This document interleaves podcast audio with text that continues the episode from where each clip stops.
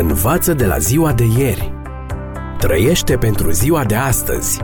Speră pentru ziua de mâine. Ascultă emisiunea Timpul Speranței și vei căpăta speranță în ziua de mâine.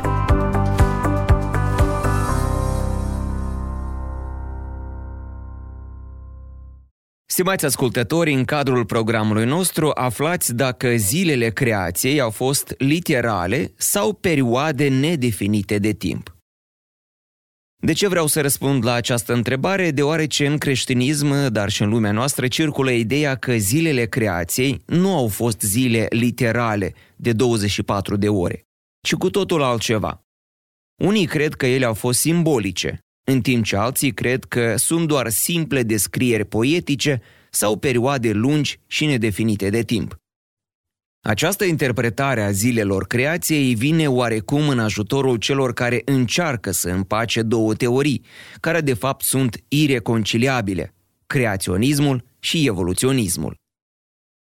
Dacă zilele creației nu au fost zile literale de 24 de ore, ci perioade lungi de timp, raportul biblic al creației ar putea fi armonizat cu teoria evoluționistă, care susține că viața a apărut pe pământ în decursul unor iere foarte lungi. Teoria zilelor iere este strâns legată de o anumită tendință a teologilor creștini contemporani de a considera că primele 11 capitole din Cartea Geneza nu reprezintă un raport istoric al evenimentelor, ci o culegere de legende și folclor, având înțelesuri mult mai adânci decât litera. Înainte de a aborda câteva aspecte tehnice legate de textul din Geneza care se referă la zilele creației, teoria zilelor iere ridică o problemă serioasă cu privire la Dumnezeul Creator. Cum îl percepem pe acest Dumnezeu? Cum îl cunoaștem? Dacă Dumnezeul Creator nu a fost capabil să creeze lumea în care trăim în șase zile literale, ci a avut nevoie de perioade lungi și nedefinite de timp, mii sau milioane de ani, unde este atotputernicia lui? Biblia ne vorbește despre un Dumnezeu atotputernic, care zice și se face, poruncește și ce poruncește ia ființă. Cartea Psalm 33 cu 9.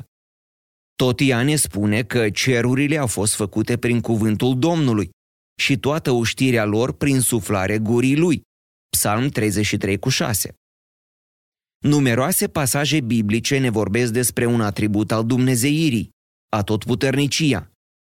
Cum ar putea fi Dumnezeu atotputernic dacă El ar fi limitat într-un fel, fie de timp, fie de spațiu, fie de împrejurări? Adepții teoriei zilelor iere spun că atunci când Creatorul a adus la existență lumea vegetală în ziua a treia, el a depins de legile date de el.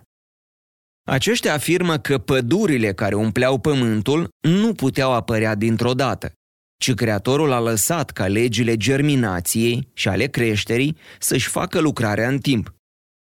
Date fiind toate acestea, mă întreb, în ce fel de Dumnezeu credem? Unde este atotputernicia Lui dacă El nu poate porunci un lucru și în clipa imediat următoare acel lucru să vină la existență?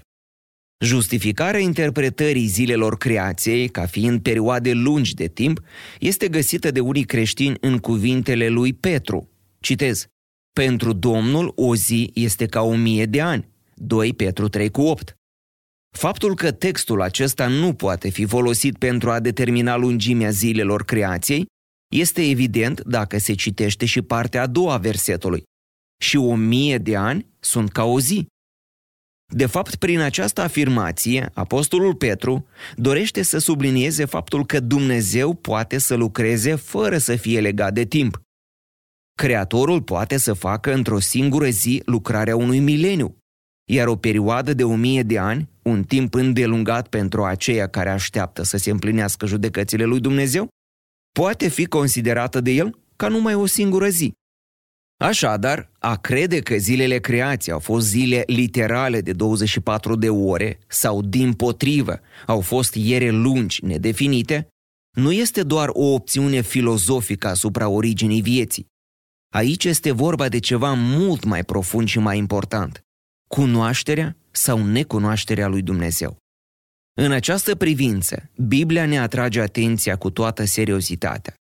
Cei care doresc viața veșnică trebuie să-L cunoască pe Dumnezeu, să creadă în El așa cum este și să aibă o imagine corectă asupra caracterului său, asupra atributelor divine, dar și asupra planurilor și intențiilor sale. În caz contrar, deși ne numim cu toții creștini, ne vom trezi la sfârșitul istoriei păcatului că ne-am închinat unor imagini distorsionate ale adevărului și viului Dumnezeu. Și aceasta spre paguba noastră veșnică. Și acum să trecem la detaliile tehnice legate de textul raportului creației, care ne vor fi de mare ajutor în înțelegerea faptului că zilele creației au fost zile literale de 24 de ore și nu perioade lungi și nedefinite de timp. Primul detaliu. Cuvântul zi din limba română a fost tradus din ebraicul yom, acesta putând avea mai multe semnificații.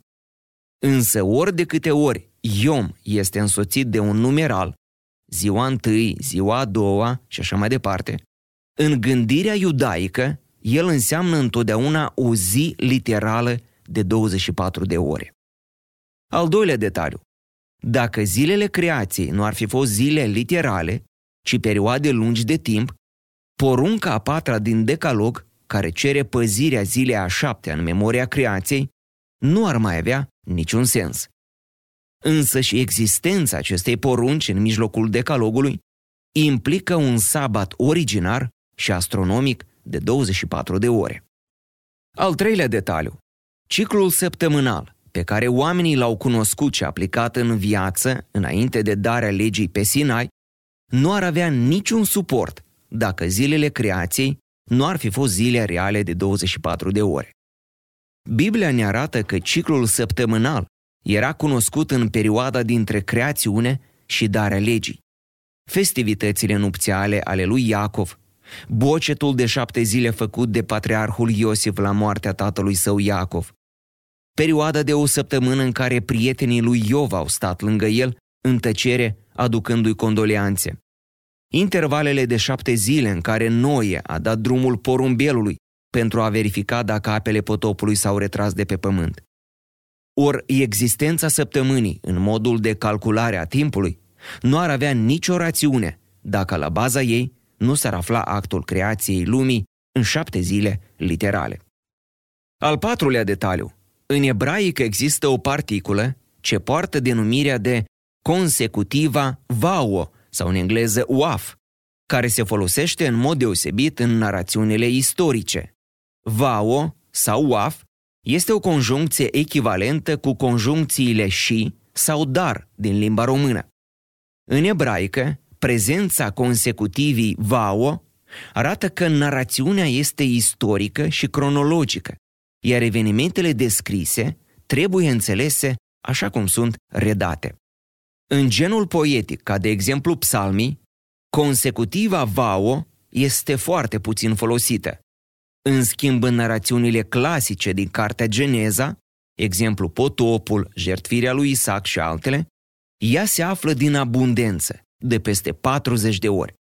Aceasta este o dovadă convingătoare, pentru cine vrea să accepte adevărul, că Moise a intenționat să relateze o narațiune istorică, cronologică, în care zilele creației nu au fost iere nedefinite, ci zile literale de 24 de ore. Și în final, ultimul detaliu. Contextul biblic ne arată că raportul Genezei este o genealogie și o cronică, nici de cum o alegorie, mitologie sau folclor. O genealogie reprezintă un raport istoric, deci real, în care detaliile sunt cât se poate de reale. Dacă se vorbește despre apă, atunci este apă. Dacă se vorbește despre plante, atunci e vorba de plante. Dacă se vorbește despre zile, atunci sunt zile reale, nu simbolice. Întreaga carte a Genezei este structurată pe 10 genealogii, capitolele 2, 5, 6, capitolul 10, 11, 25, 36 și 37.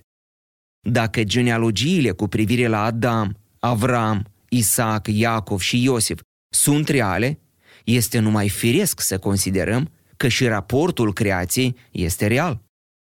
Consecvența în interpretare este necesară atunci când dorim să înțelegem sensul unor pasaje din Sfânta Scriptură. Mulți obiectează faptul că atunci când se vorbește de ziua a șaptea în raportul creației, nu se mai spune la fel ca în cazul tuturor celorlalte zile. A fost o seară și a fost o dimineață. Găsind în aceasta un argument în favoarea ideii că sabatul creației nu ar fi fost o zi literală de 24 de ore. Însă omisiunea aceasta are o cu totul altă cauză. Ziua a șaptea nu a fost urmată de o altă zi de creație.